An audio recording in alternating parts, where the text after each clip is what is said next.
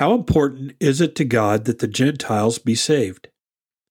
Today on Drawing Near, we take a look at the call of Christ in Paul's life.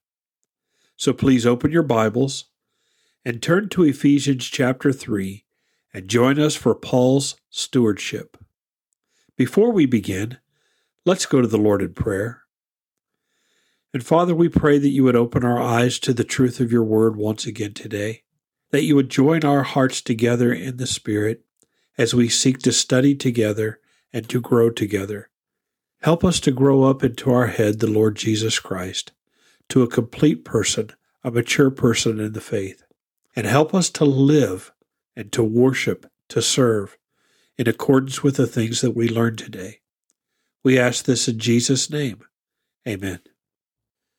Take your Bibles, turn to Ephesians chapter 3, and let's begin in verse 1. For this reason, I, Paul, the prisoner of Christ Jesus for the sake of you Gentiles, if indeed you have heard of the stewardship of God's grace which was given to me for you, that by revelation there was made known to me the mystery, as I wrote before in brief. Paul begins this portion of his letter by saying, For this reason. The reason he must be referring to is the peace that it was brought between the Jew and the Gentile in Jesus Christ. Paul is spending a great deal of time talking to the Ephesian saints about the work of Christ on behalf of the Gentiles. And Paul's going to continue that discussion now in chapter 3. So he says, For this reason, I, Paul, the prisoner of Christ, for the sake of you Gentiles, he identifies himself as Paul, and it's kind of unique that he does that in chapter 3 rather than just simply leaving it in chapter 1. They know who's writing it. But what he's saying here is that he's a prisoner. He's in jail. He's a, a prisoner of Jesus Christ. And it's a reference to the sovereignty of God that what he is doing is he's not just a prisoner of Rome or a prisoner of the Jews, but he's a prisoner of Jesus Christ. He serves only Jesus. And what happens to him happens to him because of the will of Jesus Christ. So he's a prisoner of Christ Jesus. Whether he's slave or free, whether he's abounding or not, it's all because of Jesus Christ. But he's a prisoner for the sake of the Gentiles. In other words, because he is out doing the ministry that Christ has called him to, he is out sharing the gospel with the Gentiles, trying to make disciples of Gentile people. He's a prisoner of Christ Jesus for their sake.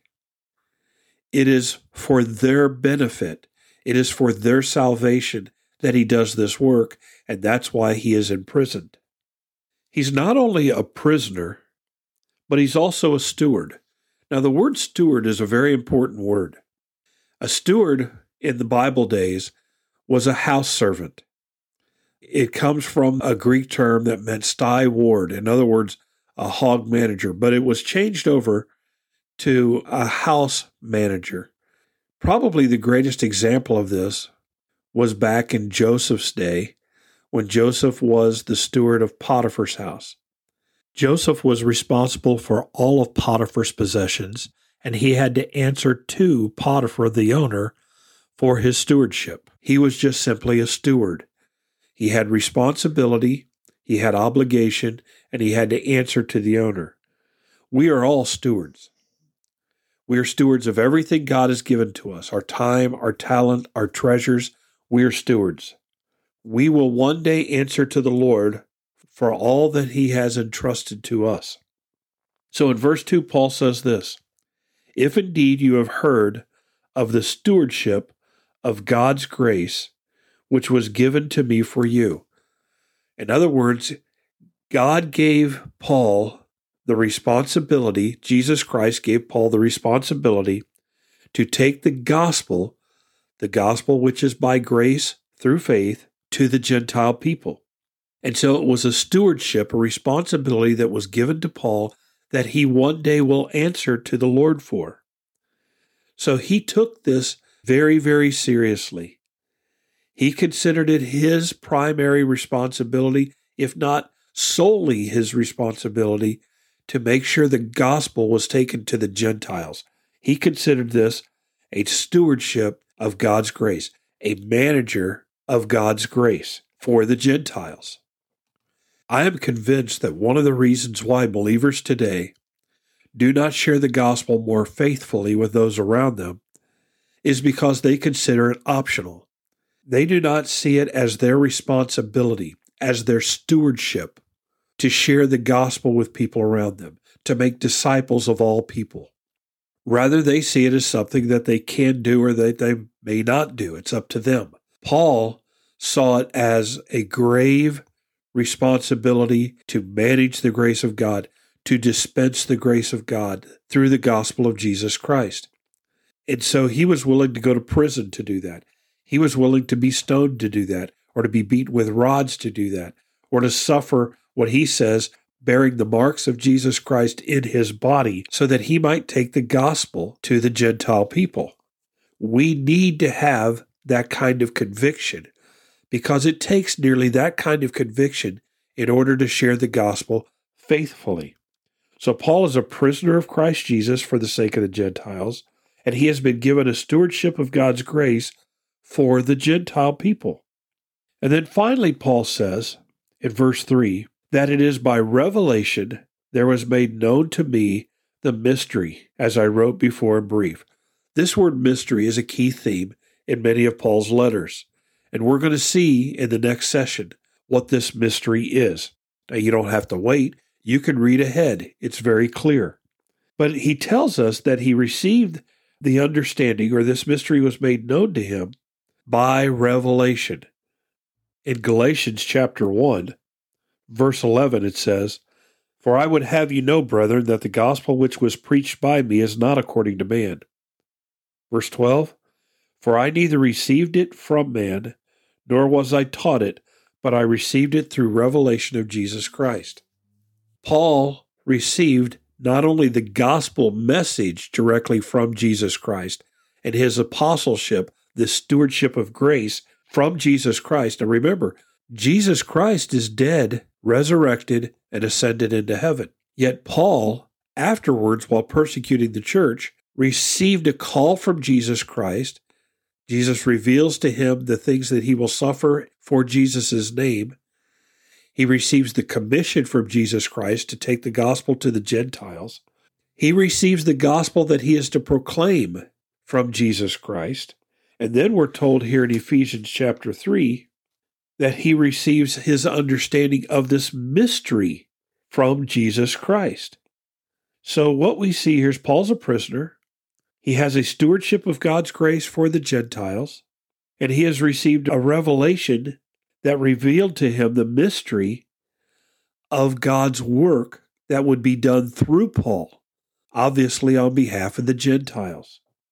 And so, Paul is making this transition in chapter 3 from all of these things that the Gentile believers have in Christ Jesus in chapter 1 and chapter 2.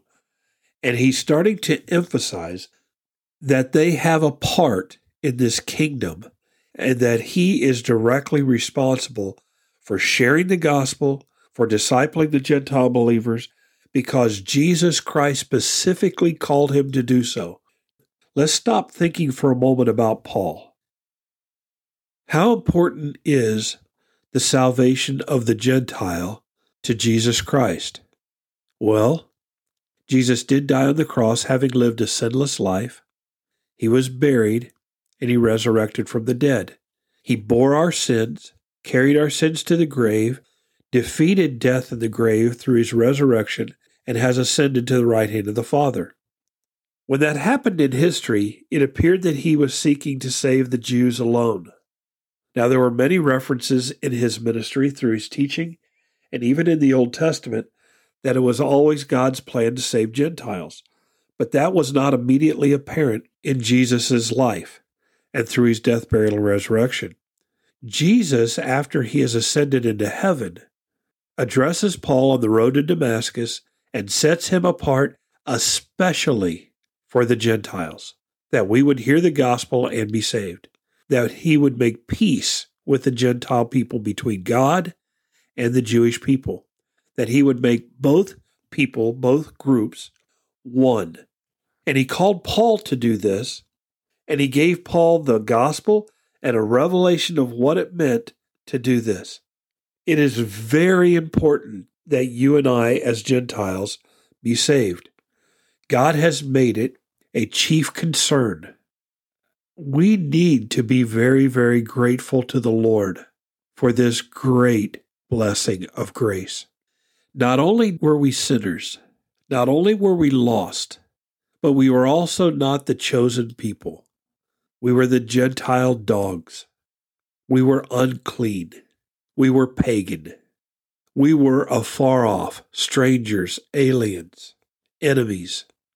And yet God, in His great mercy, grace, and love, not only sent Jesus to die on the cross and to resurrect from the dead so that we might be saved, but He included us by giving us our very own apostle with the stewardship to bring the gospel of grace to us. Praise the Lord. We need to worship and give thanks and rejoice and proclaim the gospel to our neighbors because God desires their salvation. Amen. Oh, Father in heaven, help us to be aware of this great privilege. Help us to do more than just simply read and study your word, but help us to do so in a devotional, worshipful way that draws us nearer to you, that helps us to understand, that helps us to live in the oneness of fellowship with you that you so desire. Help us to walk in the Spirit, not gratify the desires of the flesh, to lay aside all of those sinful tendencies and embrace the holiness, the blamelessness that you have called us to.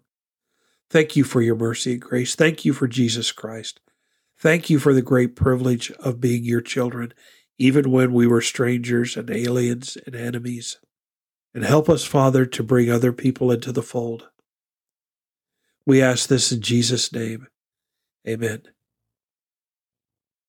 Thank you for studying with us today. You can subscribe to these podcasts on Apple iTunes, Google Play, or the Facebook page Drawing Near.